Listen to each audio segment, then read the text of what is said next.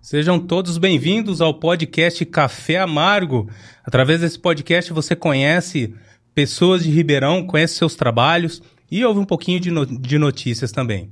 Hoje nós estamos aqui com convidados especiais, especiais porque até que enfim, até que enfim nós temos mulheres, né? A gente Inédito. passou 16, 15 episódios, 15 episódios só com homens, até que enfim nós temos mulheres que fazem um trabalho é, eu, eu, eu, eu, lidei um pouquinho com essa área, eu sei o quanto que é difícil, tá bom? Mas eu tô aqui com meu companheiro de novo, mais uma vez, Cláudio. Boa noite, pessoal. Sejam bem-vindos a mais um podcast Café Amargo. Finalmente, né? É, e não foi por falta de tentativa, não, viu? O Gil tentou marcar com várias pessoas, aí finalmente conseguimos. E na, já adianto também que na semana que vem, que vem teremos mais uma mulher aqui, uma amiga minha. Também vai ser interessante o papo da semana que vem. Fiquem atentos ao canal aí. Acompanhe o de hoje se inscrevam, quem não, quem não é inscrito do canal ainda, para acompanhar as próximas transmissões também. É isso aí. E é em dose dupla, viu, gente? Em dose é. dupla. Estava tentando, de repente conseguimos duas, mas quase não consegue, viu? Eu sei, eu sei que estava um pouquinho difícil, mas a gente conseguiu. Tem aqui as nossas companheiras. Eu vou deixar que elas se apresentem, começando pela, pela Pamela. Boa noite, tudo bem? Obrigada pelo convite, um prazer estar aqui. Que bom, né, que a gente veio... Conseguimos. Conseguimos e agora liberar aí pra mulherada vir conversar com eles. Não, liberado já estava, viu? É só que as mulheres não querem vir. Vamos encorajar, encorajar as mulheres. Bom, eu sou a Pamela, sou formada em jornalismo, produtora de eventos, mas isso depois a gente conversa. Passar aqui para minha amiga se apresentar. É isso aí.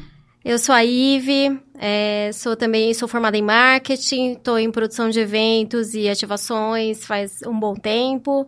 E viemos aqui bater um papo com vocês, tirar dúvidas, contar uns causos aí, né? Muito bom. Qual que é o seu sobrenome? Porque a gente estava brigando aqui para escrever seu sobrenome. Né, é comprido, hein? É Ive Nakazato Mishima Magos. Isso, a gente deixou só é o Mishima. É. Ainda bem que o primeiro nome é bem né, simples para todo é, mundo. Então. Ive, porque o resto... Exatamente.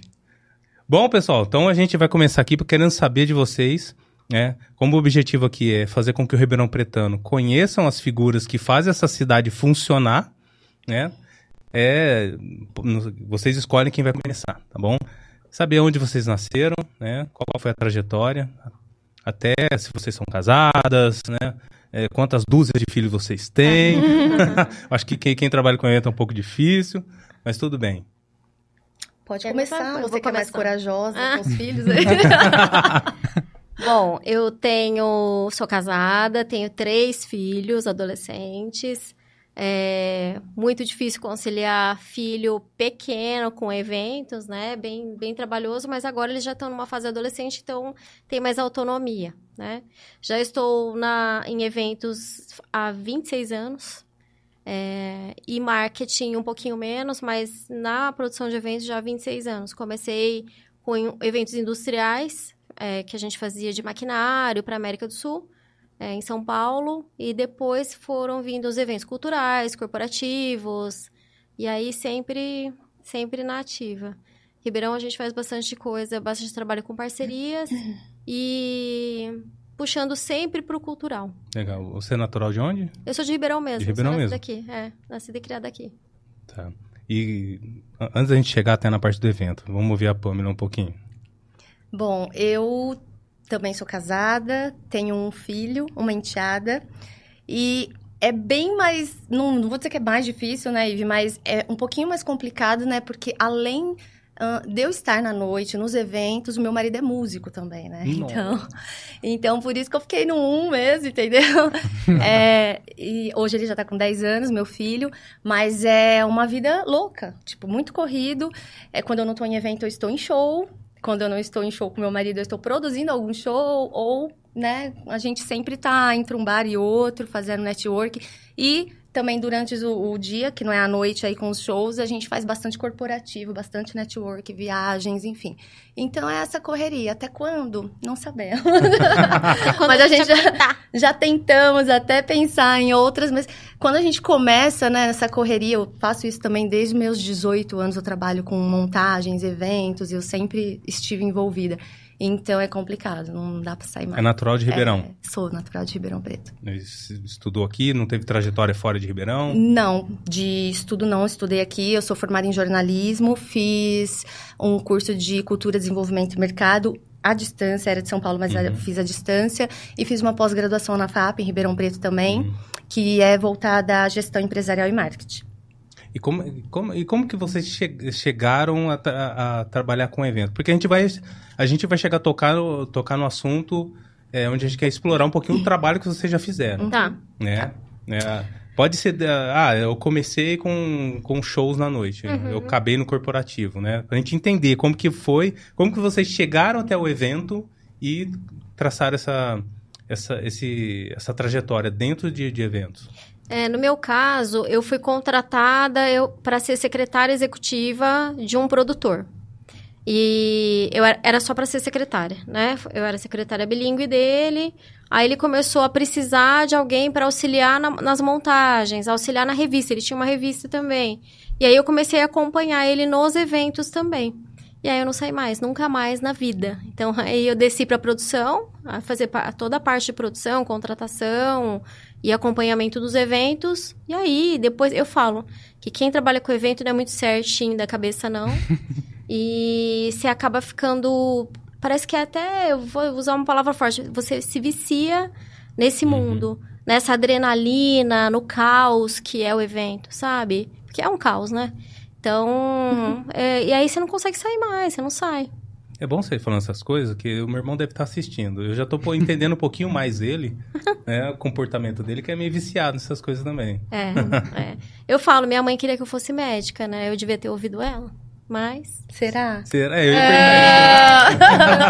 Não, eu amo, Será? eu amo, gente. Se, se falar, meus irmãos falam, nossa, você é louca, é tanto pepino, tanto B.O., mas é aquilo que a gente gosta, sabe? De, eu acho que é o desafio de sair tudo certo, é o desafio de é, desenrolar um problema. Então, é isso.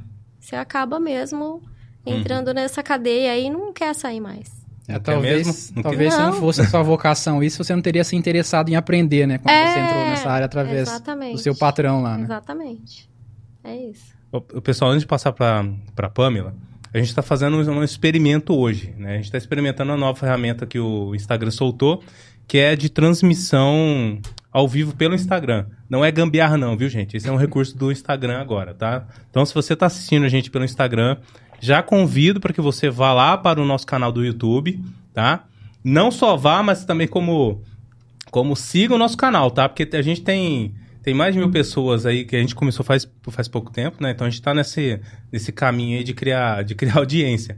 Então a gente tem mais de mil pessoas lá no nosso canal do YouTube. Tem quanto hoje, André? Depois você dá uma olhada aí tá? Depois você dá uma olhada. Sim. Então você já vai lá, curte, pega essa live aqui, compartilha que vocês vão entender. É... A gente sabe que tem vários eventos em Ribeirão, né? mas a gente não sabe quem está por trás e vocês vão conhecer um pouquinho dessas pessoas que fazem essas coisas acontecerem em Ribeirão. É, e, e além disso, as pessoas mais leigas desse setor, como é o meu caso, às vezes nós não entendemos quais são os detalhes, os meandros dessa área, né? A gente ouve falar sobre produtor e tal, mas não sabe ao certo o que cada um faz, né? Sim. No ramo, né? E imagino que tem muitas pessoas que estão ouvindo aí que também não sabem.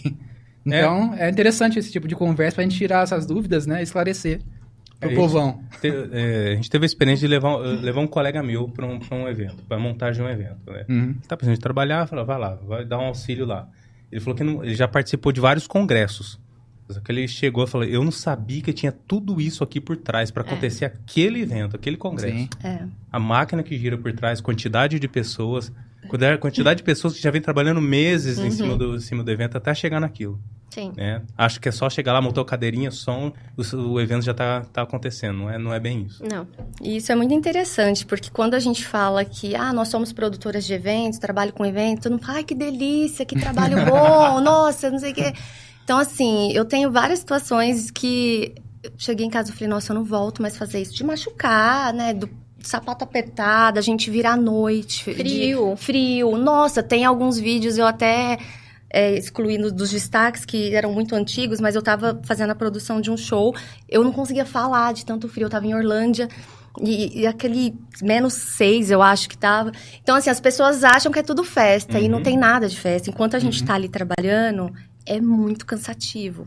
Então, quando dá certo, po- poxa, hoje eu vou sair para me divertir, hoje eu vou curtir o evento, né? Então, esse bastidor é bem cruel e ninguém nem imagina. Quem é leigo, como você disse, é bem cruel. E nós, como somos mulheres, né? é, não, não que seja um pouco mais difícil, mas né, é pesado. Porque às vezes a gente tá de salto, às vezes a gente tá Uhum. com um sapato que não foi legal e você fala, poxa, olha eu no relógio, vou ter que ficar mais 8 horas aqui ainda, mais 14 horas aqui ainda. Então, assim, é cansativo. E como que você chegou nisso, Pamela? Como que você começou a trabalhar com evento? Eu comecei muito nova, porque quando eu fui pra faculdade, o meu pai, ele hoje é aposentado, mas ele tinha uma empresa já que montava eventos, mas na parte estrutural. Ele tinha uma, uma empresa que ele foi pioneiro na montagem octanorme, então a gente montou vários anos, várias feiras. é, Triângulo Mineiro, Estado de São Paulo e Feira do Livro a gente montou bastante edições também. Depois meu pai aposentou, eu me formei, eu tive um estúdio de dança, então eu saí um pouco da montagem, porque até então eu não fazia a parte tanto de produção. Eu acompanhava as montagens. Mas você tinha um estúdio de dança enquanto seu pai tinha essa É, empresa. logo que eu andava, caminha, caminhava junto, eu trabalhava Uhum. um pouco aqui, um pouco lá, mas aí quando nós encerramos a empresa, que ele se aposentou, eu fiquei com o estúdio de dança, que na época a nossa equipe coreografou a novela Duas Caras, que teve o polidense com a Flávia Alessandra, nós fomos as pioneiras de trazer o polidense para Ribeirão Preto, e depois bombou, virou Ixi, uma... Desculpa a minha ignorância. O polidense é classificado como uma dança. Hoje Na é verdade. É, eu ia falar o- isso aí, exatamente. é. Na minha época, nós lutamos e eu participei, fui desde o primeiro campeonato com as atletas, com as meninas, é, para fazer totalmente essa desencaixar essa questão do sensual, né, para mostrar que ele era um esporte. A gente nó- nós tivemos aí, nossa, eu fiquei 10 anos com o estúdio e muitos depoimentos de alunas que saíram da depressão, que voltaram até a autoestima, Sedentarismo. Exatamente, Uhum. que se encontraram numa atividade física, enfim. E na época do, do estúdio de dança, é, participei de algumas bancas e alguma, algumas coisas de produção também, mais na parte do festival, do campeonato, porque aí ele virou um campeonato, né, de esporte. E dentro da, dentro da modalidade, das modalidades junto com, na, na feira do Arnold Schwarzenegger, que era o Arnold Classic Uhum. Brasil, então nós fomos em edição do Rio de Janeiro, edição de São Paulo, enfim. Então isso, e vários outros campeonatos, as meninas trouxeram várias medalhas. E aí depois eu vendi o estúdio, o estúdio ainda existe, chama Backstage, hoje ele é de outra pessoa, uma querida. Eu vendi para voltar para os eventos, porque eu não conseguia conciliar mais. E lembrando que eu ainda tinha uma criança no meio de tudo isso, né? Tinha Nossa, um minha filho. cabeça tá assim É. pensando nesse negócio. Porque campeonato, eu fico pensando, tá, com- como que isso? Ah, chegou a nossa, nossa comidinha. Ah, esse aí é o. É o Ele já é o- chega com a é o comida. Esse é o homem do evento. É o homem do Tudo evento. bem? Ó, Isso é novidade também, Michael. é, Tudo bom? Olha só. Só, ó, é a primeira vez, tá? Não é porque é só, é só as mulheres, tá bom? Eu vou explicar o porquê que tem, que tem esses salgadinhos aqui.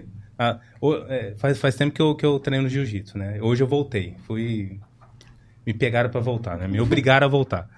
É, fui treinar jiu-jitsu, na hora do almoço, eu saí, saí da, da academia, passei em frente ao salgadinho Alzira. Que é uma Ah, delícia, né? É, eu falei, ah, não. Eu com fome, acabei de sair do treino aqui, eu vou ter que passar lá, mas tudo bem que não é tão saudável assim, mas beleza. Passei, entrei lá, comprei o salgado, relembrando. né, Os velhos tempos. É. comprei. Aí eu pensei, eu vi a bandejinha, por que não vou levar? É, Quis compartilhar Vou levar com a não gente. vou levar? Olha que maravilha. é, não, Ai, que vou- Olha só. bolinho aqui pra ela. Não sei se vocês, vocês comem, mas podem ficar à vontade. Quiserem refrigerante, cerveja. É, depois a gente come. Vamos falar, vamos falar Então um tá bom. pouquinho de trabalho agora. Olha, não, eu sei que durante o evento vocês não comem, ou pouco comem. Aqui é diferente, tá? é. Eu sei que você tá mal acostumada. Não dá nem tempo de não, comer. não dá tempo Dá. de comer, você não quer beber nada, porque senão você tem que fazer xixi. Que É banheiro. desse jeito, é. Deus Bem céu. desse jeito. Tem que Os pensar em tudo isso. ouvindo aqui, pelo amor de Deus. tá? Não, às vezes a gente fala, como que a gente dá conta, né? Porque é bem isso, gente, é uma loucura. Mas assim, é, depois, quando, só continuando, quando eu vendi o estúdio, eu comecei a trabalhar no Viola Show com o Matheus Calil, Embora foi é uma história até um pouco engraçada, porque eu não conhecia nada desse sertanejo universitário, Uhum. porque eu sempre fui do rock and roll, né, do alternativo, e sempre conheci a música raiz mesmo, sertaneja raiz e tal. Então eu lembro que quando eu fui bater um papo com ele, ele, não, porque o Zé Neto tá explodindo. Eu falava assim, quem que é Zé Neto? Ele falou, não, mentira que você não conhece o Zé Neto. Eu falei, não, eu não conheço. então, assim, eu tive que aprender, aprendi a gostar, lógico, foi muito divertido, foi interessante, né? Adoro experiências novas. Mas eu entrei numa, num- numa fase nova da minha carreira, que foi gerar experiências com as marcas. Foi onde eu comecei a trabalhar mais, assim, eu fazia prospecção para montagem. Aí eu comecei a fazer prospecção para ativação das marcas, né? Uhum. Então nós até hoje o Matheus, ele é um grande empresário, admiro muito. Ainda a gente faz algumas coisas juntas, mas assim, hoje eu não tô mais tão fixa com ele, mas foi uma experiência incrível. Foram aí três anos até a pandemia, porque aí a pandemia a gente parou. Depois eu retornei, não tanto, mas com ele, mas é, foram circuito Brahma, né? Então eu fiquei três anos fazendo circuito Brahma com eles, fazendo ativação das marcas, várias marcas interessantes no interior de São Paulo. E aí era aquela coisa, rodeio, sertanejo, eu não estava acostumada. Então eu dormia às vezes fora de casa, virava a noite trabalhando, é, com ainda me, me remanejando minha, minha agenda com meu marido, com meu filho. E nós dois sempre muito bem resolvidos, porque os dois, né, não tem como. Ah, você não vai. Eu não sei nem o que, que é isso. O homem mandar eu ficar em casa. Eu não, não sei nem o que, que significa isso. Então era aquela correria. E até hoje eu estou nas ativações das marcas, nas prospecções. Foi onde eu conheci a Ive. E aí a gente começou a fazer alguns trabalhos juntos. Né? Ah, É, é, só pra, né, às vezes a nomenclatura pra quem tá assistindo, né? Quando a gente fala de ativação Ah, da marca, é, por exemplo, Pamela, a gente vai fazer um evento.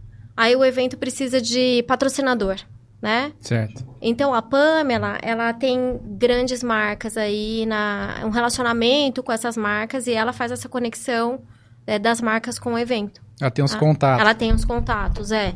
E aí, ela vem, e aí o evento, o, a marca tem, ela pode ativar dentro do evento. Então, ela vai gerar uma experiência para aquele cliente, para aquela pessoa que está tá assistindo um show, por exemplo, Uhum. né?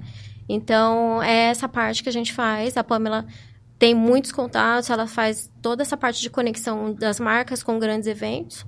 E aí a minha parte é mais da ativação. Então aí a gente cria o projeto de como essa marca vai ser mostrada e- gerar uma experiência boa para quem for visitar.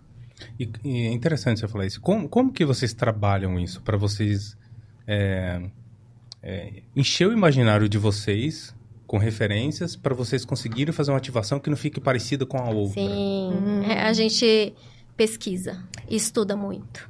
E Geralmente Somos muito criativas, né? Vamos É. combinar.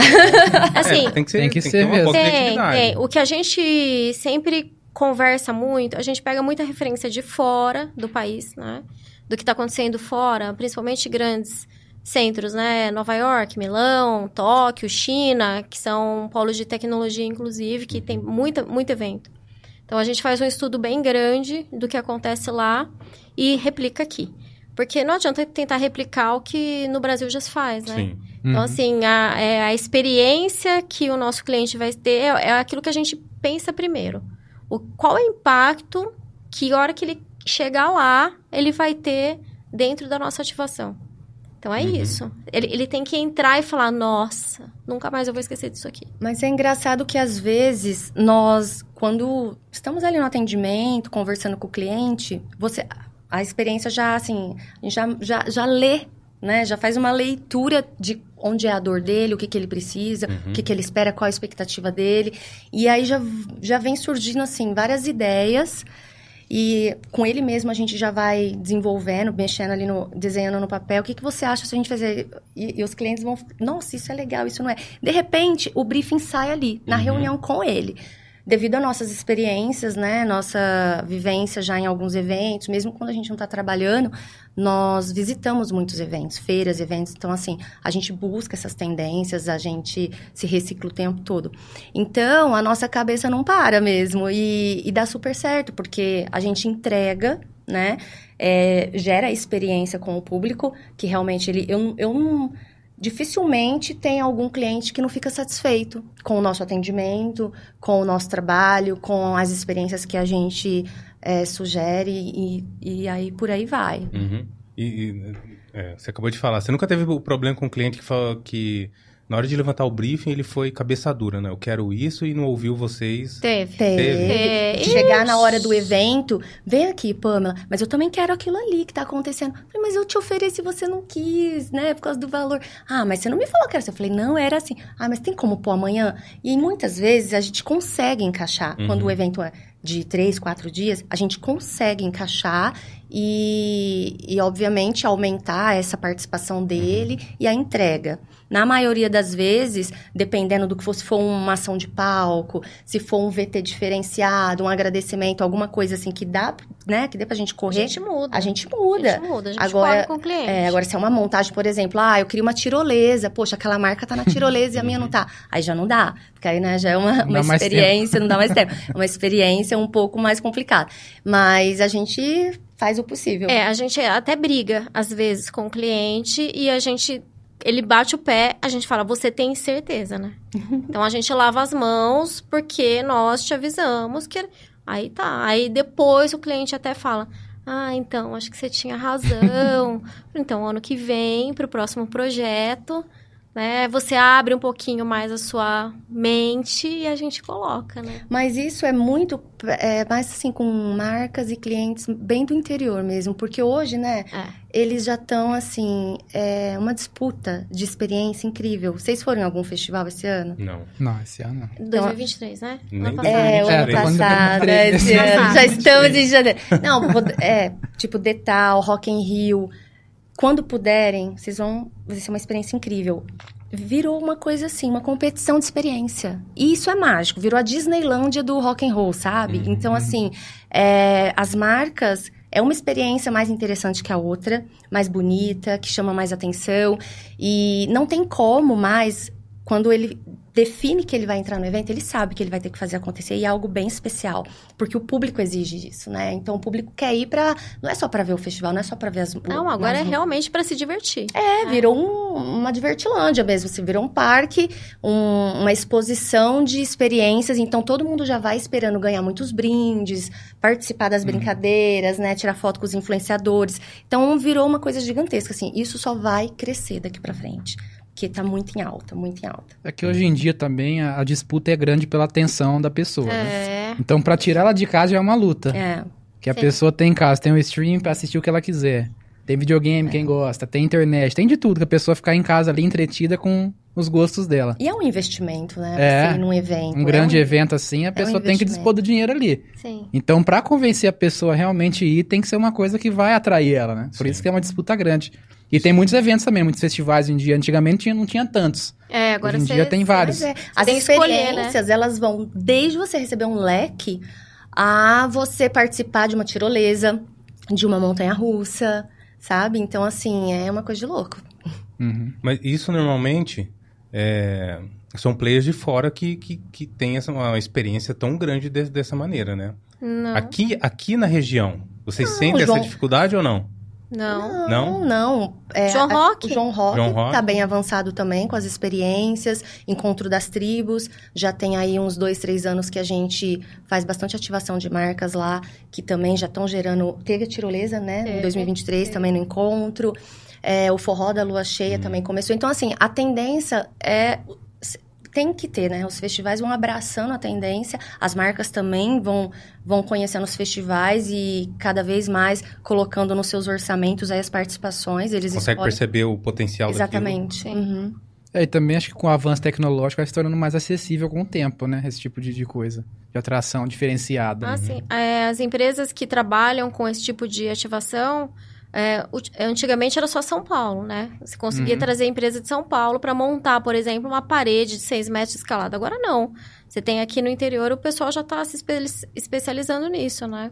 Equipamentos que a gente não tinha, show de drone, aquela, aquelas montagens de imagem de drone, imagina, era só no exterior, era em dólar que você contratava. Agora não, agora tem várias empresas aí que fazem. Eu, aqui. eu costumo brincar assim, né? Eu falo com meus clientes o seguinte, quando eles estão em dúvida de investir. eu vou te fazer uma pergunta, assim. Se você tá na sua casa, tá assistindo televisão ou ouvindo uma rádio e você fala uma marca aí, fala uma marca que você gosta. Que você consome. Alzira. Tá bom, salgadinhos Alzira. Vou fazer o jabazinho, quem sabe? Ok, ok. Você tá ouvindo salgadinho Alzira na, na rádio, você tá ouvindo salgadinho, tá vendo salgadinho na televisão. Só que aí você vai num festival já naquela emoção de ver, porque se você foi, você quer ver algum artista que você queria muito, né? Chega perto, ou que você quer curtir o som, você já chega ali naquela adrenalina. E aí você chega nessa adrenalina, e aí o salgadinho Alzira, além de te dar o- uma empadinha pra você comer, ainda te dá uma experiência. Tipo, você vai numa montanha russa, você vai numa tirolesa, ou você participa de alguma experiência tecnológica, mesmo que você ganha prêmios. E você tá num dia muito simbólico emocionalmente. Você vai lembrar mais da Alzira na rádio ou de você suando e sentindo todas Da essas emoções, essas experiências dentro do festival. Então, assim, não tem como. Não é uma. Tem- é- E como que vocês fazem a ligação, por exemplo, da tiro, tirolesa? Tem a Alzira, vamos lá. Como que vocês fazem a ligação para que a tirolesa ela seja um gatilho mental para ligar a Alzira? Porque você escolheu sua experiência, certo? Certo. Então, automaticamente, a gente vai ligar essa experiência na sua marca. Você vai na tirolesa, mas lá tá toda a comunicação que a tirolesa é, É da sua Alzira. empresa. É, a Alzira vai estar lá. Ó, para participar da tirolesa Alzira, entre no app, se cadastra. Alguma Hum, coisa você vai ter que fazer. Entendi. Então, assim, a experiência começa desde o pré-evento, que é nas redes sociais. Poxa, vai ter tirolesa. Ou se não tá divulgado, você chega lá, poxa, tem tirolesa. Já vai correndo para saber como é que eu faço pra ir na tirolesa. A gente tá dando o exemplo da tirolesa, mas não é diferente de qualquer outra experiência. Então, é, essa comunicação, a gente chama de um pacote de cotas, ela acontece na- quando a gente fecha o contrato com o cliente. Ele não tem só experiência, ele tem agradecimento durante o evento, ele tem a logo dele aparecendo no, no Instagram, nas redes sociais do evento. Quando no evento ele tem a marca dele, dependendo da quantidade que ele pagou, nos lambes do evento, né? Toda a comunicação do evento, na, no painel de LED, e aí por aí vai. Uhum. Conforme você está disposto a investir, a sua marca aparece mais dentro Aparece do mais. evento, entendeu? Entendi. Isso, isso é no entretenimento, né? Porque quando eu perguntei para vocês, eu tô pensando mais focado no, no evento corporativo. É o, o pouco de experiência que eu tive no evento corporativo, é, na hora de você, por exemplo, levantar o briefing e apresentar para o cliente a proposta, porque você, você coloca a sua imaginação a mil, Uhum. quer apresentar a melhor proposta para ele. Uhum. né? Ele olha para o briefing e fala assim, não, isso é muito bom, gostei demais, é isso que eu quero, mas o meu, Meu orçamento. meu orçamento não, Não cabe. cabe. Vocês já pegaram isso? Muito. Já. Toda hora. A gente, é o que eu falo pra Pamela, né? Eu prefiro hoje, eu acho mais assertivo. Tem, tem empresa, por exemplo, eu vou. Você vai me contratar, tá? O Café Amargo vai me contratar. Eu quero que você faça um evento pra mim, é um coquetel de lançamento do nosso programa, tal. Faz pra mim o que, que você quer fazer, né? O que, que a gente vai fazer nessa noite. Aí eu te trago uma proposta, eu sempre vou te trazer uma proposta prêmio. Sempre. Uhum. Aí você vai falar, ah, mas meu orçamento é metade. Aí eu tenho que ir cortando. Aí a gente vai formatando até caber. Então, as empresas precisam entender que é muito melhor você virar pra mim e falar assim, eu tenho 20 mil. O que, que eu faço O com que, esse que eu faço com 20 mil? Uhum. Uhum. E aí a gente faz um evento dentro daquilo que dá pra você pagar. Mas ele, é, é assim, muitas empresas ainda têm medo de falar assim, ah, se eu falar que eu tenho 20, ela vai gastar 20. Fala pra mim a real quanto você tem. Sim. Entendeu? É claro que se você falar que você, que você tem 20, eu vou gastar 20. Uhum. Agora, se você falar, eu tenho 19, eu vou gastar 19. Agora, não me fala que você tem 20, mas você quer que eu gaste 18, 15. Uhum. Então, eu, eu, a Pamela, a gente já conversou sobre isso. É muito melhor eu chegar num cliente e falar: quanto você tem? Eu tenho 50, então vamos trabalhar dentro dos 50. Porque eu não quero te apresentar um projeto de 100 que você vai ficar encantado e depois, na hora que a gente baixar para 50, você vai Se falar. frustrar. Gera até um pouquinho de É, frustração, fica né? frustrado. Mas sabe o que é muito interessante também observarmos assim o comportamento do cliente, né, do empresário, que quando ele tem uma mente aberta, eu vou dar um exemplo de um sampling. A gente chama de sampling quando ah, tô vendendo essa água. Eu tenho essa água, mas no, no evento eu sei que eu tenho 40 mil pessoas. Poxa, eu vou vender água pra caramba, né? Uhum. Só que eu não tô ali para fazer dinheiro. Eu tô ali no evento para gerar uma experiência pro público. Então eu não vou vender essa água, eu quero dar essa água, eu quero entregar essa água. Esse cara vai lembrar muito mais de mim, não na hora que ele for procurar água para comprar, pegar uma fila, não. Ele vai lembrar de mim, ele vai pegar a fila, mas é para ele receber essa água de presente, né? Então, essa visão do empresário é muito interessante, o sampling, porque ele sabe as oportunidades que ele tem de um faturamento dentro de um evento. Mas quando ele toma a decisão que ele quer é, fixar a marca dele ali, aproveitar esse público público para fixar a marca dele, ele não só vai investir no evento, como ele vai fazer esse sample bem feito, né? Então ele vai não, ele vai dar água, ele vai trazer um artista para autografar a água, ele vai trazer, hum. sabe? Ele vai gerar uma experiência, porque esse cara, ele tá com a, com a cabeça dele já formada, ele é um profissional avançado, que a gente adora gente esse tipo adora. de cliente. A gente adora cliente. A gente adora, sabe. porque a gente consegue trabalhar exatamente como a marca merece ser trabalhada, né? Uhum. Então, a gente faz, assim, um grande espetáculo com a marca dele dentro do festival e, sem dúvida, ele vai, vai ser positivo, ele vai voltar. E, e com certeza, quem passou por ele vai levar a marca dele na memória, né? Então, assim, são vários gatilhos, várias oportunidades e depende muito mesmo é, do, do profissionalismo, do desenvolvimento da mente aberta ou não, enfim, depende muito do empresário, né? Uhum. A gente está aqui para ajudar, né? Nós estamos aqui para para gerar experiência, para dar ideia, mas se ele for uma cabeça fechada, mesmo eu quero aparecer, mas ele ter dó de investir, então ele não está preparado para estar não ali. confiar no Não está preparado, né? Então também tem essas, né, essas questões. Cada cliente é de uma forma, cada Sim. cliente é é a gente a, hoje não mais que as empresas têm entendido a importância do marketing, né, de fazer uma publicidade em cima do teu nome. Mas a gente já ouviu muito assim, ah, eu vou esperar ter dinheiro para fazer marketing. Né, é, então, é uma, você está economizando para uma coisa que vai te ajudar a trazer o dinheiro, uhum. né? Então, é uma economia, é uma mentalidade muito pequena. Então, eu vou esperar para fazer propaganda do meu produto que vai vender mais então aí você fica. Aí ele fica estagnado, aí ele não vende, aí a concorrência come ele, e aí, uhum. né? Então hoje o, as empresas estão entendendo é, a necessidade de aparecer. Se não, se não se fosse assim, uma Coca-Cola precisa de propaganda? Pois é. E não, você vê Coca-Cola em todo lugar. Verdade. Né? Então, é, o clichê, quem não é visto não é lembrado, é isso mesmo. É verdade. Você vai caindo no esquecimento. E os, né? os empresários de menor porte, eles estão tendo mais consciência disso hoje em dia? Então, é... Além da consciência. Porque você falou sobre bons clientes, é. Né, que é, é, muito mais fácil trabalhar, imagino que sejam... A partir do momento que ele vai... Eu, eu chego e falo, olha, vou dar um exemplo aqui, é, só demonstrativo. Ah, eu quero participar do, do espetáculo X.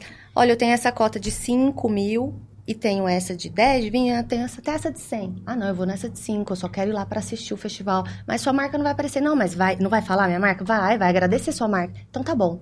Só que quando ele chega lá e ele entende o que, que é uma marca dentro do evento, no próximo ano, é o que ela disse, no próximo ano, com certeza, ele já se já providenciou entrar com no mínimo 50 mil reais. Porque ele viu como é que é e ele quer estar ali junto com os outros aparecendo mais.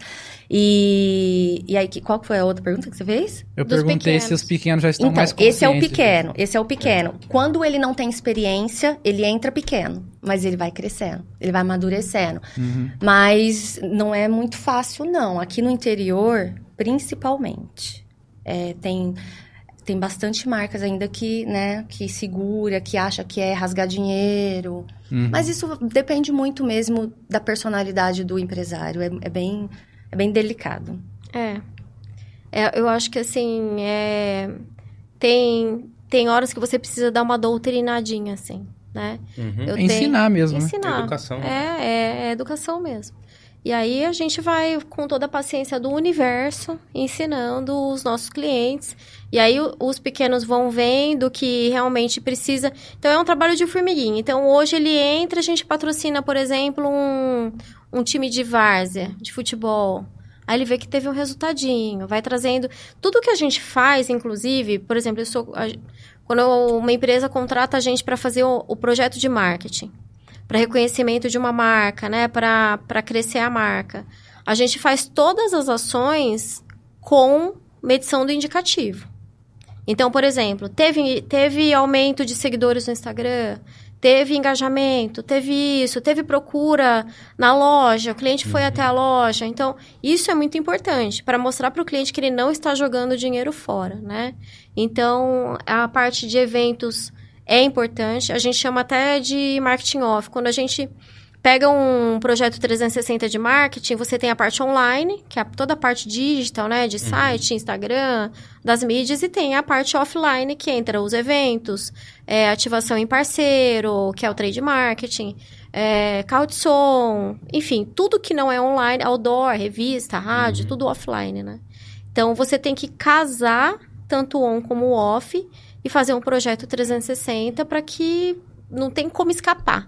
Quem não te viu no outdoor, te viu no rádio, ouviu no rádio. Quem não te viu no rádio, te viu no Instagram. E aí não, não tem como Todos os meios de comunicação. É, é.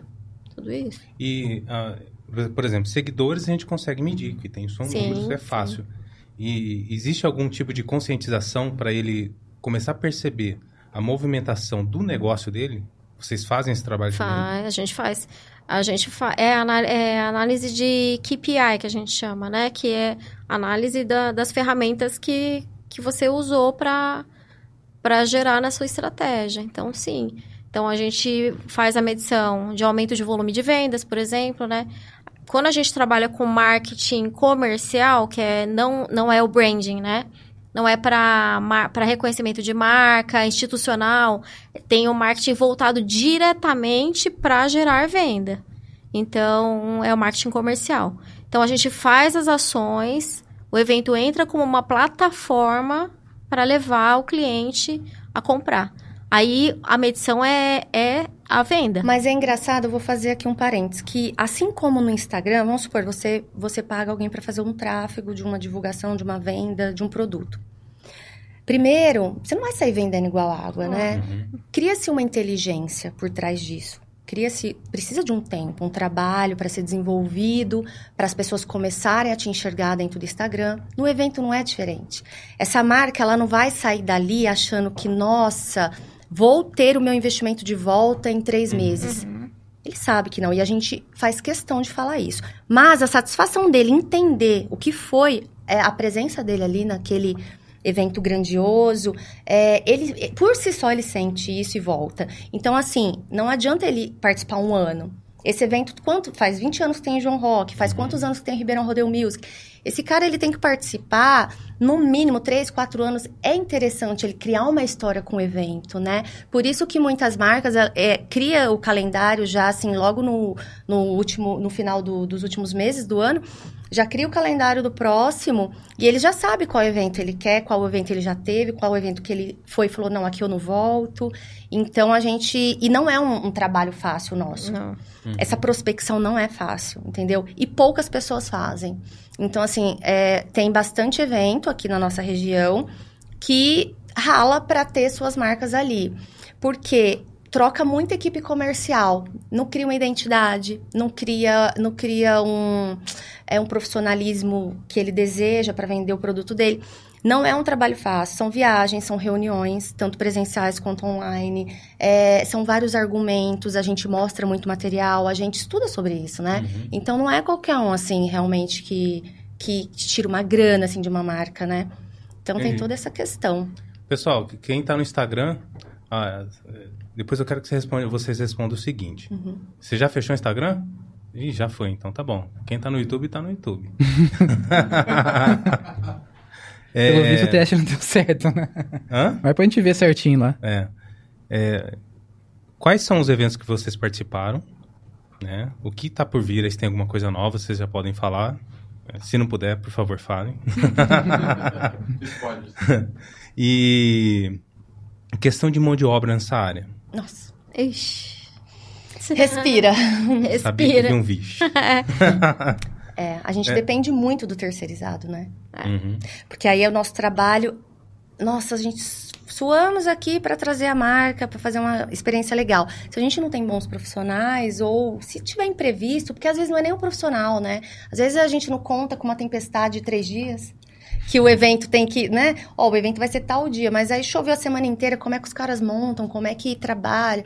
Então, assim, às vezes a gente não conta com algum imprevisto de saúde dos trabalhadores, enfim, é, são várias questões. É um Deus nos acuda. Na hora que você entrega, você fala, Deus, obrigado. Tipo, tô viva. Tô viva. Tô viva, o cliente tá Porque feliz. Faça chuva ou faça sol, O negócio tem que sair. o bagulho é louco, gente. É. E é assim, é, é, é gente infartando, é gente chorando, a gente não pode se desesperar, tá tudo bem, nós vamos entregar, até porque tem muita gente envolvida, é o que Uhum. vocês falaram, né? Eu bati. Muita gente envolvida.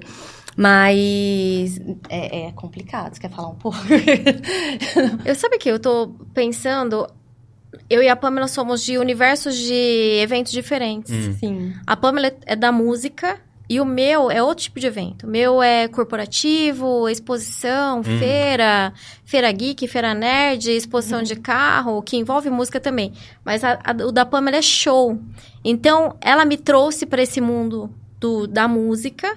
E eu trouxe ela um pouquinho para esses eventos. Ela falou: Eu não sei fazer isso. Falei, é a mesma coisa, só vai mudar que não tem muita música nesse lado. Então, a gente acabou misturando. É muito calmo. É.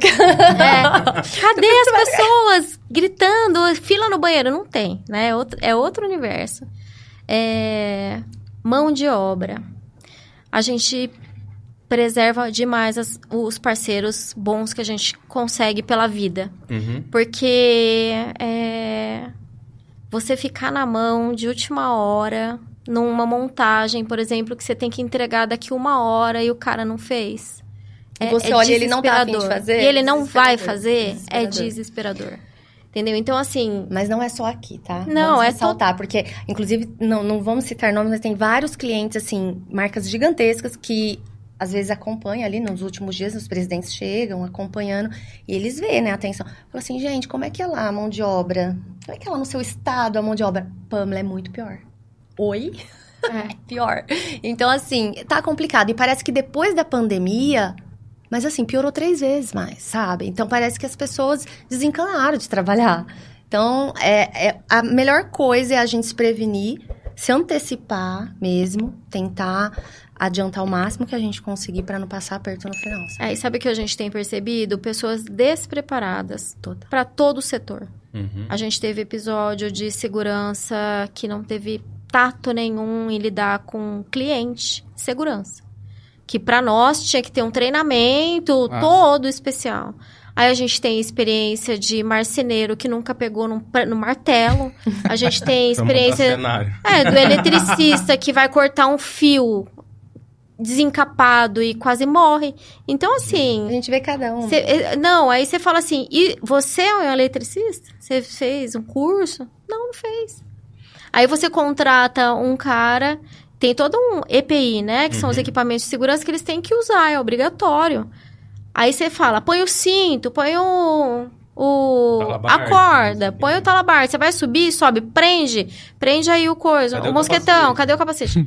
aí ele sobe com tudo, bonitinho. A hora que você olha, ele já soltou o- a corda. Você tem que produzir e ser Gente. babado os caras, entendeu? Senão não segurança entrega. Senão não É entrega. babá. E aí, eu só fui até ali. Falei, tá bom, não- daqui até ali tem um buraco.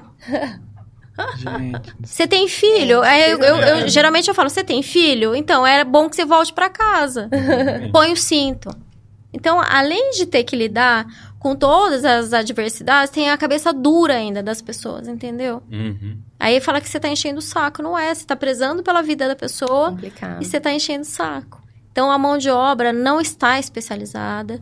As empresas, não, não são todas, tá? Tem empresas, assim, muito sérias, mas elas não capacitam os profissionais dela, porque, inclusive, fica mais Tá, mas será barato. que é né? falta de capacitação? Porque, É. por exemplo, o treinamento de, de, de, de se- Segurança, segurança, o ele sabe que ele eh, subiu As acima de dois metros, ele tem que teimosas. dar um lugar pra ele ancorar. É uma confiança, eles têm confiança demais que nada vai acontecer. São teimosas. É teimosia. Infelizmente, mas Mas assim, eu falo do empregador, porque se o empregador fala, se eu te pegar, você tá na rua, o cara não, não vai.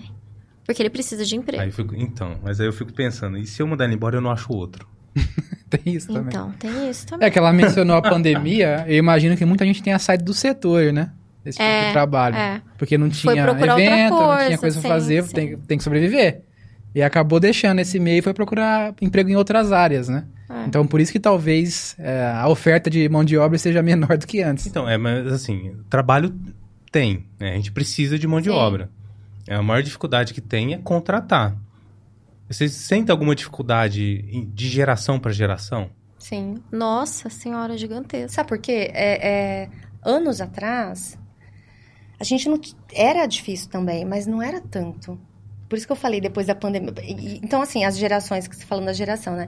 Os mais novos, essa geração parece que não sabe o que é trabalhar. a gente, às vezes eu brinco com a Ive, eu falo assim, Ive, tem determinado trabalho, a gente não precisa de time, não. Porque eu e ela, às vezes a gente faz trabalho de 10, sabe? Porque é uma loucura, a gente faz mesmo. Tiver que carregar. Gente, sempre foi assim, carregar peso. Às vezes a gente pede pro.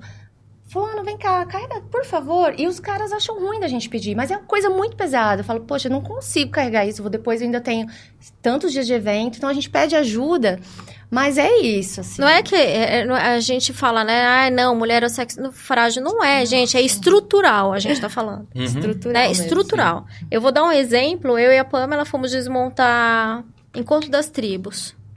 André, você pega o taco lá pra gente, por favor? Tinha um freezer com sei lá quantas caixas de açaí de 10 quilos, né? E tinha que carregar aquilo. Tinha que carregar fardo de refrigerante que sobrou. E eu e a Pamela. Aí eu peguei e falei, Pamela, meu, a gente não dá conta, mas por causa de estrutura Mas isso física. não tem nada a ver com o evento. Não, não tem. Cliente nosso, é cliente então, assim, nosso que a gente precisava, precisava- socorrer, né? É, aí a gente paga uma Aí nós pagamos uma pessoa pra, pra fazer. ajudar. Mas assim, você paga e ainda a pessoa às vezes. Com má vontade. É, Colega, eu te, eu te paguei pra tirar essa caixa daqui e pôr aqui. Ele chega lá, você fala assim, ó, você tem que tirar essa caixa daqui e aqui. Não, aí- Ele acha ruim Ah, não, que- o aí trabalho ele que ele foi vai- contratado. É. Ele vai na, na velocidade que até ele tirar do freezer e botar no carro, derreteu o tudo. negócio. Aí você fica lá olhando. Aí eu falo, não aguento. Aí eu vou lá e cato.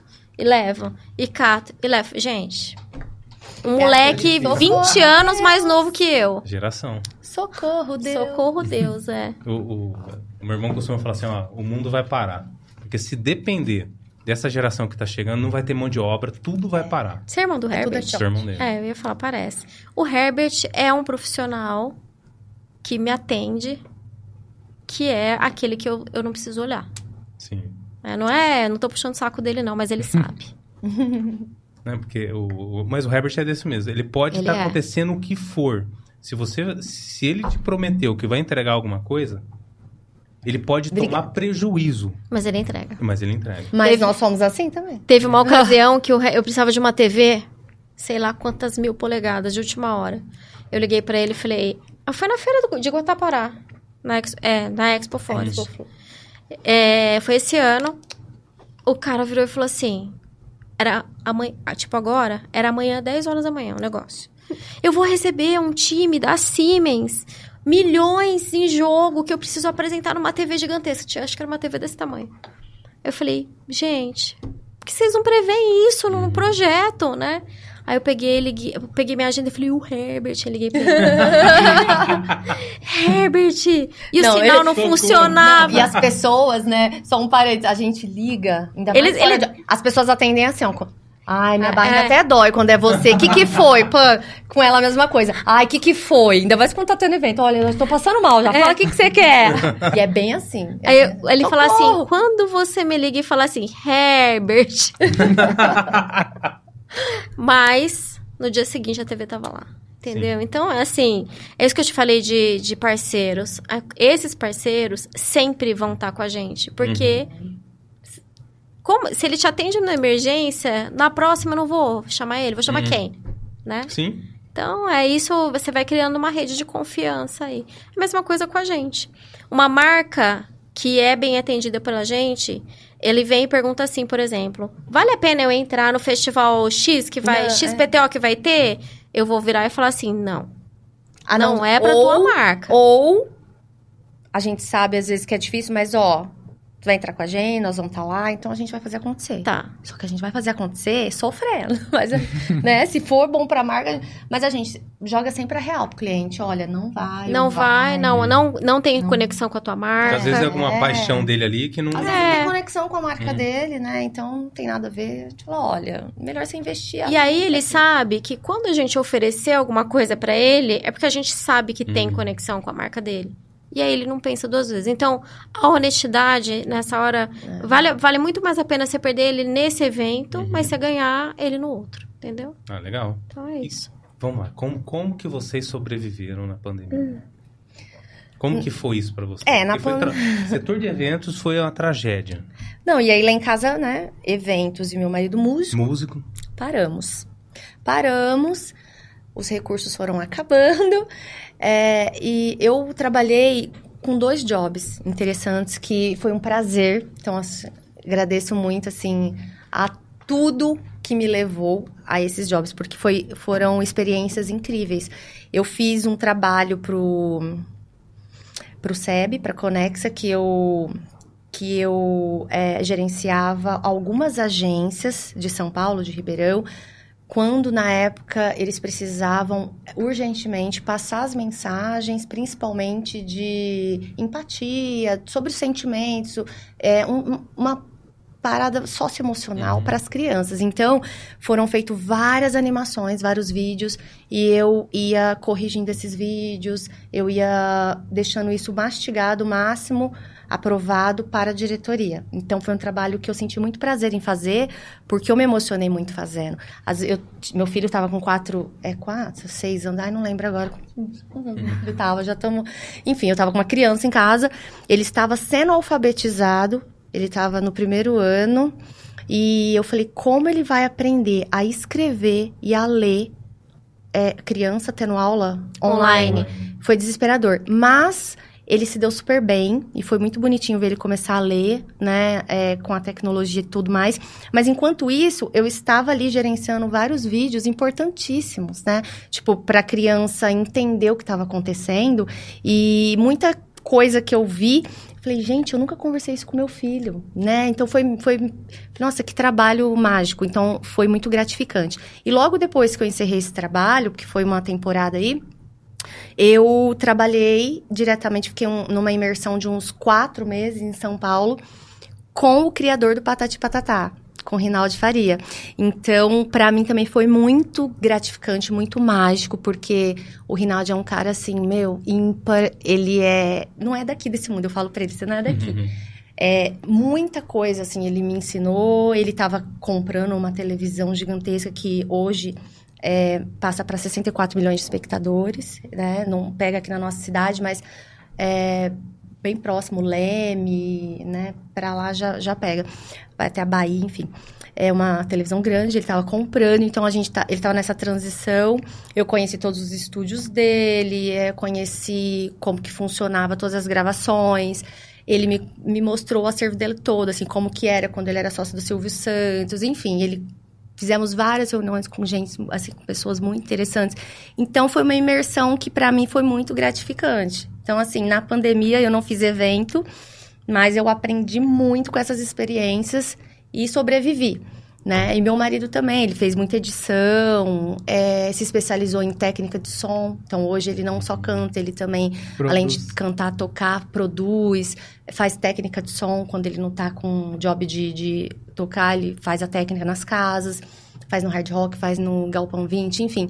Então a gente se virou, sabe? E para não pirar também, né?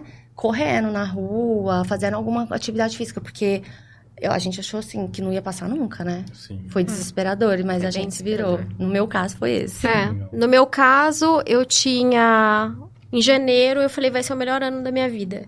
Eu tinha um calendário de seis meses fechado já de evento pra fazer, veio a pandemia.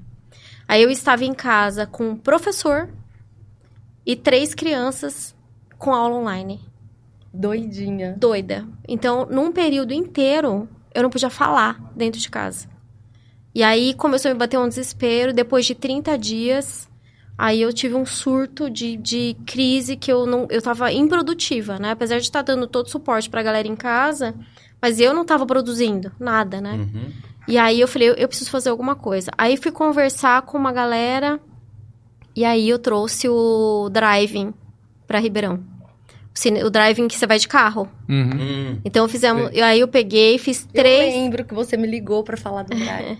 eu fiz três edições de driving lá no Moura Lacerda. Pra... Aí o pessoal não podia sair de- do- dos carros, né? Então, cada família, no, cada núcleo dentro do seu carro. Mas era um fi- era filme que, que você passava. Aí tinha pipoca, a gente oferecia. E nós fizemos... Esse driving chamava Driving do Bem. Porque a verba, a renda, era destinada para doação. Para as casas que também pararam de receber doação, né? Não tinha mais. Uhum. Então, as marcas que não tinham é, mais exposição de marca, porque não tinha evento mais, que eles patrocinaram o driving. Então, aí a gente passava no telão todas as marcas, rotativa, falava no, na- no filme, né? Falava na legenda. E eles puderam fazer ativação no local. Então, tinha inflável do, de uma marca, tinha um coração de outra marca. Então, o pessoal passava por aquilo, via as marcas, recebia um presente deles, uma sacolinha com presente. Tudo muito bem higienizado, com máscara, tudo. Então, o driving foi o que me deu um up. E aí, pelo driving, que foi patrocinado por uma empresa de internet, pela Wikileaks, eu fui contratada por eles para fazer um manifesto de uso de máscara, para uma conscientização. Chamava Use Máscara, manifesto, né? Uhum. Aí nós fizemos uma live com orquestra, tudo transmitido por YouTube. Ah, é verdade. Eu também fiz várias lives É. na pandemia. Aí a várias, gente várias. Fez a- Produzi com, várias. a- com uma cantora, DJ e tudo, então foi um manifesto, uma live. E dessa, dessa live, a diretora da empresa me contratou para o marketing dela. E aí eu fiquei três anos, e quase três anos e meio dentro da Wikileaks fazendo o reconhecimento de marca deles lá.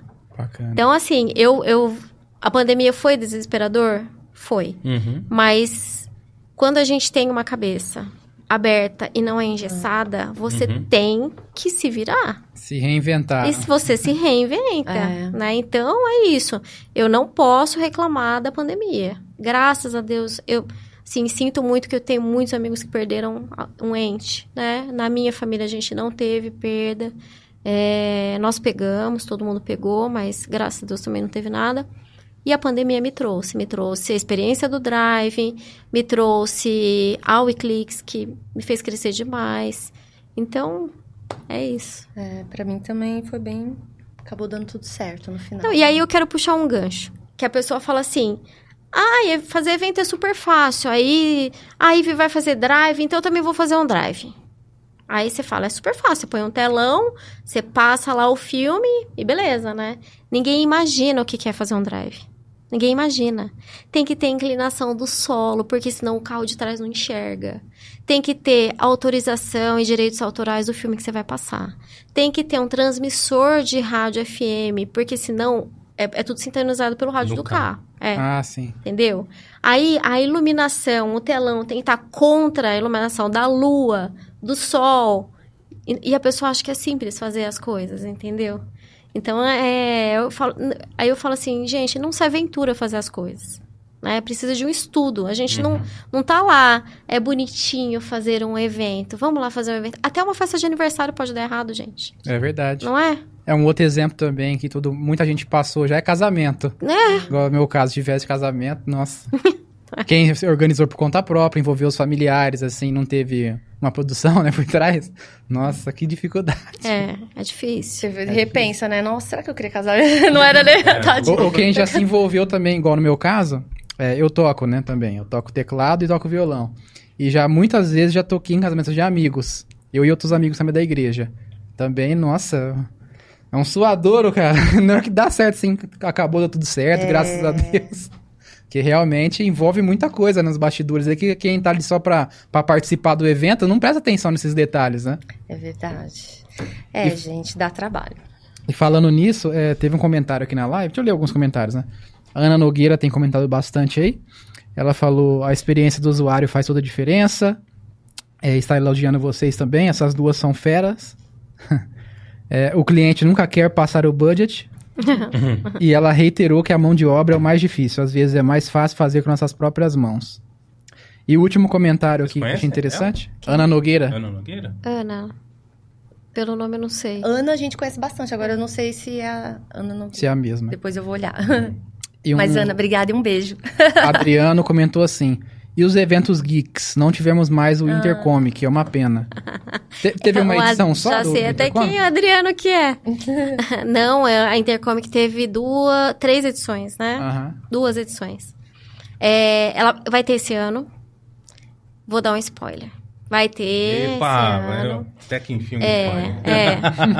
Só que assim, a gente tá preparando uma coisa diferente.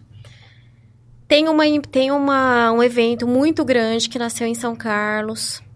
Com uma. Nossa, mas você vai falar tudo mesmo. Não, só, não, só vou falar um pedacinho. Ela falar, É. E a gente vai fazer um- uma junção desses eventos, tá? Então, a Intercomic vai existir, mas talvez ela não, vai, não venha com esse nome. Ela, eu vou, tô participando, eu sou da organização normal, né? É minha também. Só que ela vem num formato bem parecido com a CCXP de São Paulo, que é o que a gente gosta. Então tem a parte dos quadrinistas, dos cosplayers, das bandas de rock, Uhum. a cultura pop, vai ter tudo. É, Só que talvez mude de nome. Ela venha com um nome forte que, que nasceu em São Carlos. Lá, São Carlos é um, é um polo, né? Polo de, de muita pesquisa, de muito estudo, é um polo universitário, de tecnologia. Então, ele está trazendo muitos parceiros junto já. É tipo aquilo, ó, vou fechar um pacote, já fecho São Carlos, Ribeirão, Araraquara, nananana. Então, para nós, para a cultura, vai ser muito bom. Isso. Interessante. Vai ser a junção de dois eventos. É. Tem alguma coisa nova nesse evento que não tem nos dois? Ou seja, um vai, ficar. É um né? evento grande, Evento é. maior. É. Eu poderia até soltar onde vai ser, mas eu não vou. Ah, ainda. não, aí já é demais. É, já é demais. Tá vendo? Vai. Um, um ex- um exemplo disso, que aconteceu algo talvez seja parecido, é que tínhamos o Tanabata Sim. e acabou o Tanabata, não sei por qual motivo, e agora surgiu aquele evento de cultura japonesa ali próximo do, Ribeir- do Novo Shopping. O raio. O Raio, né? É esse o É. nome? Quer que Eu eu conte? Sim. Você participa eu desse evento? tudo? Não sei se tá envolvido nesse evento também. Do, do O raio, raio? não. Mas é, eu vou te contar o que aconteceu com o Tanabata, Tá. tá? O Tanabata era, por tradição, no Morro de São Bento. Uhum. Só que ele ficou muito grande. Sim. Muito, muito grande. Eu vou contar porque meu tio fazia parte do board lá de diretoria da, da Nipo, que é quem organizava Uhum. o Tanabata. E ficou muito grande para lá, além das questões ambientais, né? Então, tem os bichinhos da, da mata, tem a questão de descarte de lixo, às vezes tem, tinha muita coisa de óleo, então embargou, então aquela área não pode ser usada. E aí, os japoneses, meus conterrâneos da Nipo, muito abertos assim, eles falaram que se não fosse lá não ia ser em lugar nenhum. Ah, Se Eles- apegaram. É, eles, e eles têm o clube da Nipo, que é gigante. Tanto é que a festa junina deles é gigantesca. Faz fila pra entrar. Quer dizer, poderia fazer lá. Onde né? que fica esse clube? Ali no Jardim das Acácias, Ah, tá. perto do, do novo shopping. Então aí acabou. Aí o que, que eles fizeram? Aí eles se associaram a, a outros eventos que foram acontecendo. Eu cheguei a fazer um no Santa Terezinha, onde é o Ohio. Uhum. É, mas foi um ano só. Aí no ano seguinte, aí depois veio a pandemia, tudo parou. Aí o ano passado teve o ano passado teve o Ohio. Teve. Eu fui nesse. você foi Primeira vez que eu nesse, né? fui foi nesse do ano passado. é, então, ano. e aí foi junto com a ajuda do pessoal da Nipo. Então aí eles se associaram assim. eu jurava que era porque não tinha espaço. Não. Eu jurava. Não, não, eu- me decepcionou agora saber que foi do lado de vocês isso. De, de vocês, não, calma. Já tá generalizando. Porque a eu chapa. tentei. Eu, eu tentei. Eu falei, ô tio, é só a gente levar pra outro lugar, né? que acabou acontecendo. Convence lá a galera. Não, a gente não quer porque só dá dor de cabeça. Falei, mas você não precisa fazer nada. Eu faço a organização pra você. Não, a gente não quer. É que foi cansativo. né? Foi, foi Lidar com É, é, expositores. né? foi exaustivo pra Exato. eles a briga de não poder ser Hum. mais, entendeu? Aí eles pararam. Mas vou dar outro spoiler. Vamos lá. É porque o Tanabata, foi, na minha visão, foi uma grande perda para Ribeirão. É, mas não vai Foi. ser mais porque aí vai vir um outro Ah, é? Para Ribeirão. Então, além do Raio, teremos mais um evento de cultura japonesa? Não, aí você vai ter o evento da cultura Ah, sim. japonesa. Gostou? Bacana, Tomou? gostei. Não é mais um, é o evento, Bacana. tá? Aí depois a gente conta. Onde vai ser? Não posso contar. Qual vai ser o nome? Também não. Qual que é a dimensão? É grande. É. Era legal, né? Tradicional manter lá no Morro de São Bento, É, mas de fato a questão do espaço era algo que me incomodava muito. Mas você sabe uma coisa que no último Tanabata que eu fui, eu até comentei. É, é um evento, era um evento que começou a ficar muito abrasileirado. Hum, Então, se é um evento de cultura japonesa, igual eu- o que eu fiz lá no Santa, na Santa Terezinha, não é pra ter espetinho sim, de carne. concordo 100%. Não é pra ter morango com chocolate. Sim, entendeu? verdade. Ah, mas tem gente que não come, então não, né? Vai abrindo quando vê, vira uma bagunça. É, É verdade. Não é pra ter uma lojinha que vende coisinha de brinquedo que não é japonês. Então, assim, se é da cultura tradicional japonesa, é só coisa da cultura tradicional japonesa. Sim. Que é pra você, in- inclusive, mostrar o que é a cultura, né? Uhum. E é isso que a gente tá trazendo. Muito bom. E tirar essa, não sei como que eu posso chamar isso, um sincretismo, essa mistura de, de brasileiro com, com, a cultura japonesa, né? Que a gente não sabe mais o que, que é japonês e o que não é. Sushi É. com chocolate? É, não, não. peraí, eu tô comendo isso aqui. Isso aqui é japonês mesmo ou é invenção daquele brasileirinho que tava cozinhando ali? É verdade. É. Ah, eu tenho primos, né, que vêm do Japão, eles quase morrem, gente. Você leva eles num restaurante japonês, eles falam, o que, que é esses sucrilhos em cima do negócio? sucrilhos? Ele fala, "Su- Nutella? No sushi? Eles querem... Mas é, é o gosto, né? Então... E tem coisa, tem mistura que ficou boa, né? Uhum. Mas essas misturas só acontecem no Brasil, Sim. eu acho. né? Brasil. Tem, tem uma, um prato que eu tinha preconceito, mas que eu aprendi a gostar. Pizza de hot roll. Então, Meu Deus. Já comeram isso? meu filho falou Ó, você tá matando dias... italiano e tá matando japonês. Eu vou dar até o nome do lugar. Na, na Trípoli, onde tem um restaurante aqui no centro, à noite eles são pizzaria também, né? Um amigo meu, um dia eu fui na casa desse meu amigo, ah, vamos pedir pizza. Aí eles falaram, vamos pedir pizza de hot roll. Eu falei, não, nada a ver, né? Pizza hot roll. Nossa. Deve ser horrível isso. Não, vamos pedir metade dessa e da outra que você quer. Beleza, então. Cara, na hora que eu comi, falei, realmente. combinou. Combinou? É no triplo? Eu, quando eles começaram a fazer pizza de filé, de, como é que chama? Estrogonofe. Estrogonofe, hot- pizza de Doritos. Doritos. Não, tem umas que não dá. Não Tá dá. vendo? Daqui, daqui um pouquinho vai passar, vai vir a Yakuza e a máfia italiana, Italiana, pra destruir o é. restaurante. Exato. Minha avó deve estar se revirando lá. Fala. André. Não, eu lembrei de um negócio agora. Porque, assim, sempre em japonês, aí a entrada é o ceviche, né? É. E eu achava que era uma receita japonesa. Não, é do Chile, É, ceviche. é, aí eu fui pesquisar, assim, não, vou fazer, pegar a receita e fazer em casa, né? Mas, é, se eu não me engano, é do Paraguai. Paraguai, né? Aí assim, ué, mas o que que tem a ver? É sério isso? É, não é ceviche japonês, não, é ceviche não é japonês, né? Não vou ser enganado assim, não. Olha que doideira. A gente nem sabe mais o que, que é o que Não, é igual... Tem, tem gente que tempera ceviche com mostarda. Não existe isso. É verdade. Inclusive tem restaurante que faz isso aqui. Tem. Então é, é o jeitinho, né? Você vai mudando pro, pro gosto do teu cliente. Tá tudo certo, né? Sim, sim. Se tem quem gosta, tá tudo certo. É, eu, mas eu- eu- é que eu fico me vendo. Não, se eu vou num restaurante japonês, eu quero saber da cultura japonesa. Eu não quero invenção de brasileiro ali dentro. É. É, mas. É que hoje em dia é difícil, né? É. É, é igual meus filhos, né? Meus amigos falam assim: Você faz comida japonesa na sua casa? Aí eu falei, gente, que raio de pergunta é essa? Eu falei assim: Eu faço, né? Eu sou japonesa. Faz comida? É. Ai, nossa. Aí eles vão jantar na minha casa. Você fazia yakisoba? Eu falei, gente, eu comia yakisoba toda semana quase. É tipo um arroz e feijão, né? Hum. Que a gente faz.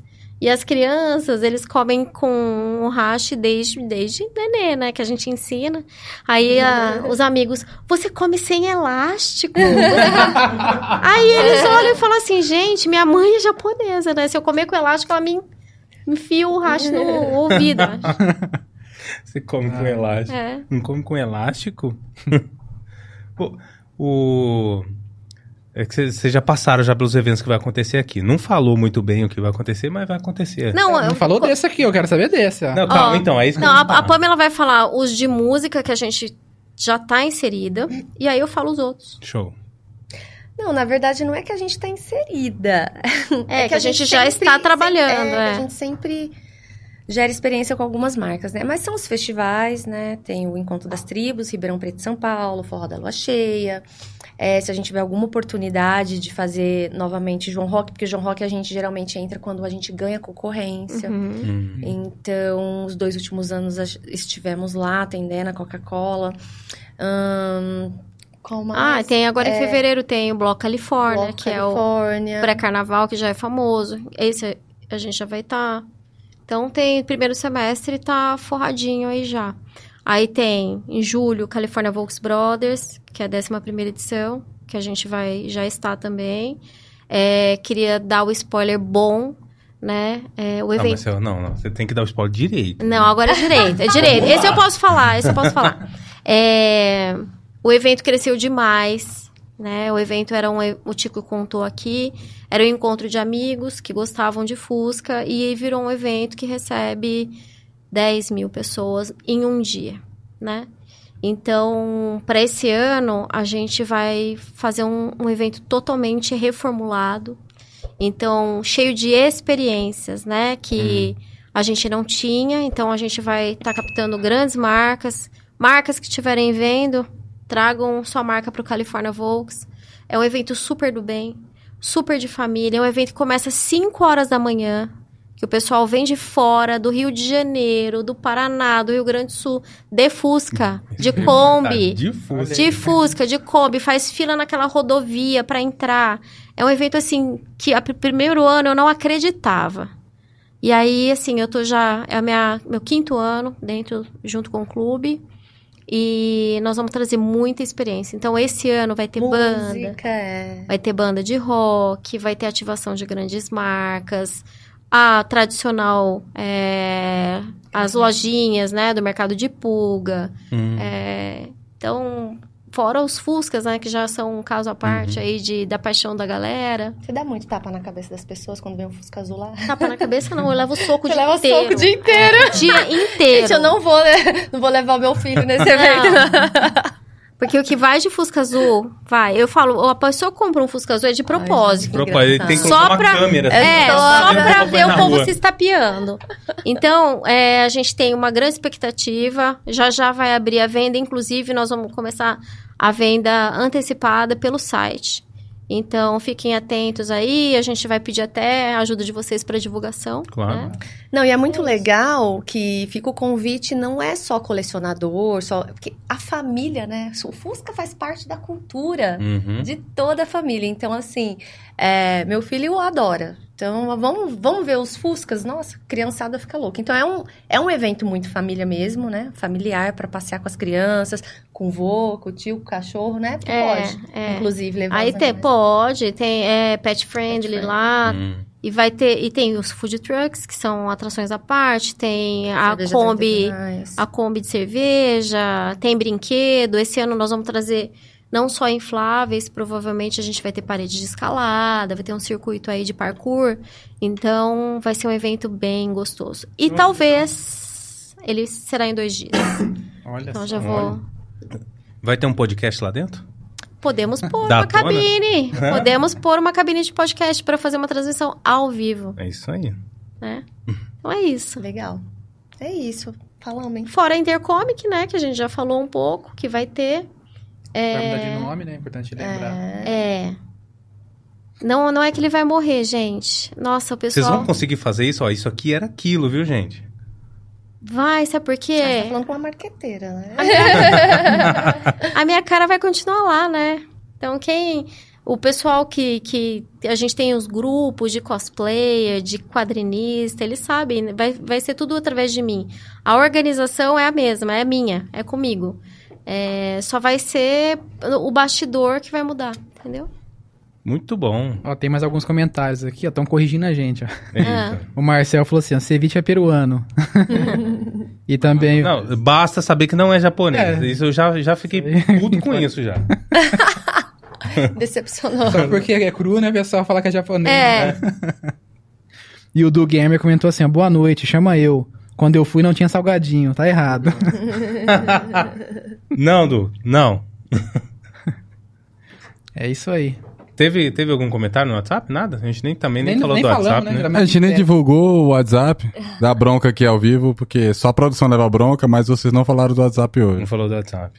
Aqui a produção sofre também, hein? Sofre. Com a gente. É que a gente não deixou, tadinhos, né? A gente ficou falando aqui. Só não soltei o prato porque você não tá com fone. Não tinha soltado o prato. O. Badum. Ah, não.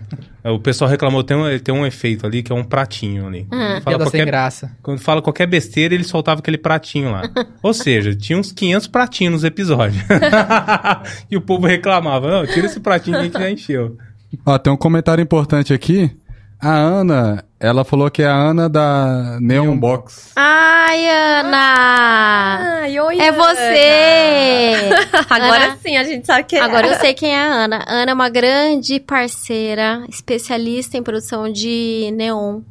Letras em neon, placas de acrílico, ela tem vários equipamentos de ativação, plataforma 360, ela faz cenografia.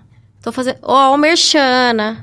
Quero um desconto na próxima contratação. É. Ô, ô, Ana, se quiser, a gente pode fazer alguma coisa aqui nesse cenário. Coloca aberto aí, viu, ô, André? Tá precisando colocar alguma coisa aqui, Um ó, neon nesse- aqui, É, olha. Imagina um Tá. café amargo bem lá em cima. aqui, Ana. Isso. Aqui, Ana, só, só pra te explicar, aqui tem vários podcasts aqui dentro, tá? Verdade.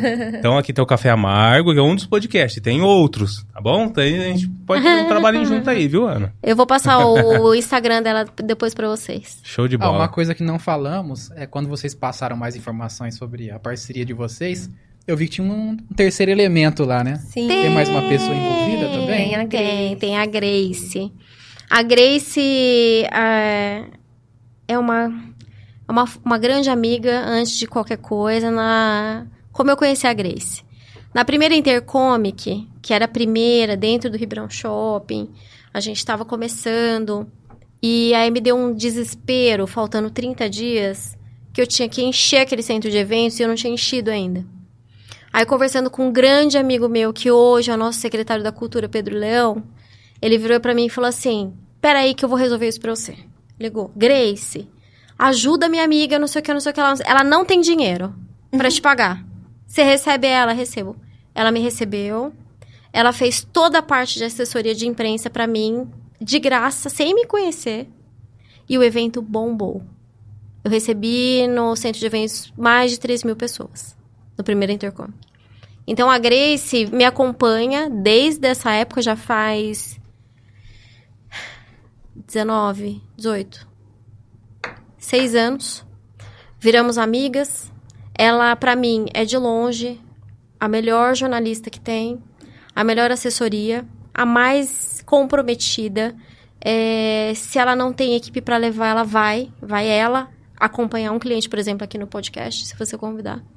Então, ela faz parte é, do da nossa junção. Não é, uma, não, é, Startup. não é uma startup, é uma collab, na verdade, né? É uma collab que engloba a Pan, eu e a Grace. Na parte de assessoria, comunicação, é, com Que ela. legal, que legal. Competentíssima. Um parceiraço. Parceiraça. Só não veio hoje. Por que você não veio hoje, hein, Grace? Eu não sei por que, você não veio. a gente tem que marcar então um- outra data Nossa, pra olha, você vir, é né, porque, Grace? ó, eu vou te contar, a Grace tem história, hein? Grace também tem história. E a Grace atende clientes feríssimas também. Sim, verdade. Então, eu acho que vale a pena fazer o convite. Poxa, Grace, já tá convidada, viu? O, eu- o Adriano Gil vai entrar em contato contigo pra gente marcar uma data pra você vir aqui. Tá Com bom? certeza.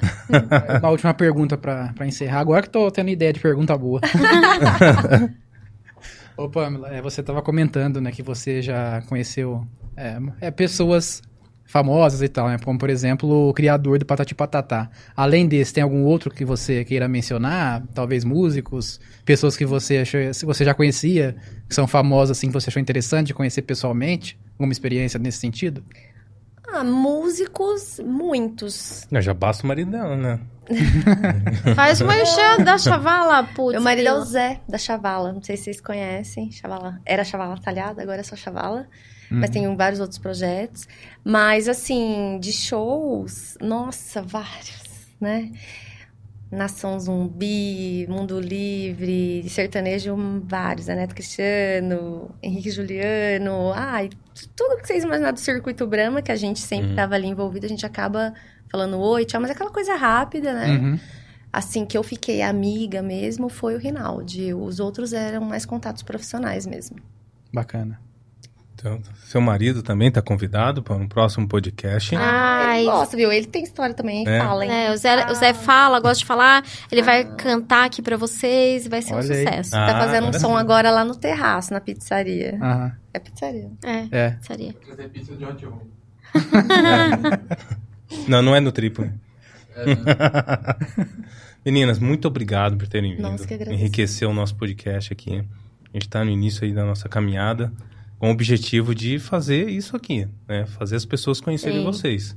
Uma delícia. É que nem eu disse, as pessoas veem as coisas acontecendo, mas não sabem quem está por trás e qual é o trabalho que tem. É, Então, nosso objetivo é fazer essas pessoas dos, dos bastidores aparecerem. Legal. Bacana. Uma Muito iniciativa obrigado. muito legal que engrandece aí os profissionais. Ah, eu Que esqueci tão aí. de fazer um merchan. Ah. Posso? Pode? Pode. Mulherada, né? Vocês também, para dar presente. Eu tenho uma loja online de roupa. lisfashionline.com Aê, merchan feito. Tá no seu Gente, perfil? Não, não tá no meu perfil, você acredita? Mas tem, é só procurar no Instagram, Liz Fashion Online, porque é só uma loja online, a gente entrega todo para todo o Brasil, que aí é outro negócio, somos empreendedoras, né, gente? Então, é um outro certo. negócio. Então, visitem lá, gente. Lee Fashion Line. Liz. Liz. Liz com com Z. Z? Com Z. Liz Fashion Online. Tá certo. Achou aí. André? Coloca na- no, no- no notebook aí. Enquanto a gente trabalha, né? A gente Enquanto é, Trabalha lá ela, online ela trabalha também, lá né? online. Ponto .com, né? Listfashionline.com. É, é esse mesmo. Ah, é. é Tem um portal. site. É um site. Pra mostrar. Vamos fazer esse, esse, esse jabazinho aqui de I. Liz Fashion Line. Olha que gracinha, vai fazer mesmo, vai colocar no. E, e são criação, criações próprias? Algumas, algumas são, mas a gente também representa algumas marcas bem bacanas. Acho que vocês não vão conhecer, porque, né? homem Marcas não aqui da, da região? Não, é uma marca que chama Aloísia, bastante atriz. A gente tá agora com a, e a Deep, que é a Ana Hickman, a Mariana Rios, que são as garotas propaganda. E a Aloísia tem várias, até na novela, essa Terra e Paixão, tem algumas atrizes que estão usando a roupa. Bem legal. É, se alguém for conhecer isso aí, é minha esposa, meu filho. É, enquanto- ideia. Enquanto ele coloca lá, já vou fazer também a propaganda. Semana que vem nós vamos receber a Sângela aqui do Santo Body, que é algo simi- similar, né? Ela, ela desenha né, os bores, e aí tem as parceiras que, que costuram, né? Então ela tá nesse ramo aí também. né? Mas no legal. caso dela é a ocupação Legal. principal. Que legal. E ela tem muito interessan- muita, muita história interessante também, porque, como eu comentei com os meninos, aquela amiga minha pessoal, ela já morou 10 anos nos Estados Unidos e passou por muita coisa lá. Então também é mais um, E um depois, tema aí pra explorar, né? Que depois tem muita história gente, legal. quero conhecer. Oi? Como que é o site? Liz com Z? Fashionline, fashionline.com. Live? Line. Line, de linha. L-I-N-E. Ponto com. Se marcar o, o link já tá até no, no chat, a galera mandando. É. Gente, desculpa, tá? Que hoje o André tá sozinho ali na produção. Tadinho, deixa, depois a gente compartilha. Sim, Olha, pesquisem lá. Tem Instagram também ou tem o Tem. site só? Instagram também. Tudo bem. Maravilha. o, Marcel, o Marcel comentou assim, ó. Esse café tá doce hoje, hein? Só notícia boa. é nada, a gente ficou sabendo aqui do Tanabato, o que que aconteceu. Sim. Pra mim isso foi amargo. Eu também não sabia disso, não. É que o café amargo, a gente, a gente colocou esse nome é, pra gente, com, com o intuito da gente trazer algum, algumas notícias, algumas situações e a gente dar a nossa impressão do que a gente tá vendo realmente o que tá acontecendo ali por Uhum. trás. Por mais duro que seja, a gente tenta abordar esse ah, assunto. vocês queriam algo polêmico. Exatamente. A gente Nós- devia ter trazido uma pauta polêmica, então. Não, então vocês têm, vocês têm polêmica? Não, então vai ter que agendar outro dia. É, mas a gente não vai falar, porque a gente, a gente é muito zen. É. Ah, É. Que foi, foi. Ah, tá certo. A polêmica vai sair depois no canal, né? Um vídeo que a gente vai postar. É, Falando de um assunto aí da cidade, sobre a área azul. tá bom. Aí vocês vão gostar, viu, gente? É um, é É. um quadro inédito. Bom, ô, André, tá sozinho, a gente entende, viu? Não precisa É, depois a gente compartilha, nos stories lá. É, tá tranquilo. Beleza? Meninas, muito obrigado. Quer mandar um, Obrigada. um abraço pra galera que tava seguindo vocês? Claro, gente. Obrigada pela audiência. É, que câmera aqui, Aqui. nossa, que chique. né? Gente, tem tela, tem quatro câmeras. Obrigada pela audiência. Quem quiser acompanhar nosso trabalho, eu tô com Pamela Gomes Produções. Ive, O meu é etc produções, etc produções, né, arroba. E é isso. Queria só agradecer mesmo. Obrigada pelo convite, adorei. Imagina. Muito obrigada, obrigada, boa noite para todos vocês. A gente espera vocês para mais um bate-papo. Muito obrigada pelo convite. Nossa, A agradecendo. gente que agradece. Pessoal, muito obrigado por ter acompanhado a gente até aqui. E lembra, tá? Segue a gente lá no Instagram, podcast, arroba podcast Café Amargo. E no YouTube também, arroba podcast Café Amargo. Compartilha, é, segue, se- Gente, segue... Porque assim, se vocês não seguirem a gente, a plataforma não entende, mais uma vez explicando, não entende que isso aqui é relevante. Se pra você não for- for relevante, beleza, vai embora, nem assiste a gente, tá? Mas para que a plataforma entenda que a gente é relevante, né? Para que entregue para mais pessoas, a ação de, de curtir, de, car- de compartilhar, de seguir, de comentar, isso é importante pra gente, tá bom? Só fazer um comentário antes de encerrar. Caramba, acabei de encerrar. É sobre isso que você tá falando, né? É, nós estamos tendo uma recepção boa no Instagram, né? Tanto que nosso maior número de seguidores é no Instagram. Nosso maior número de visualizações é nos, é no- são nos cortes no Instagram, né? Nos Reels. E também nos shorts do YouTube tá chegando em bastante gente. Tanto que até amigos meus pessoais estão falando que estão recebendo lá na, na recomendação. Os cortes nos shorts e nos Reels do Instagram. Então agora a gente está tentando trazer esse público também para as inscrições convencionais, né? Então, você que está assistindo aí, se inscreva no canal para poder ajudar a gente a crescer o nosso número de inscritos também. É, gente, ninguém vive de corte, tá? Se, se você quer um, um conteúdo mais Se não tiver profundo, o vídeo principal, vem não tem aqui, corte, pelo né? amor de Deus, né? Não fica nesse negócio de cortezinho, não, que, pelo amor de Deus, isso aí é gente lerda, hein? Abraço, gente. Ah, obrigado, viu, Ozira? A gente não comeu, mas a gente já vai comer, beleza? Abraço, galera. Boa noite, até mais. Boa noite. Tchau, tchau.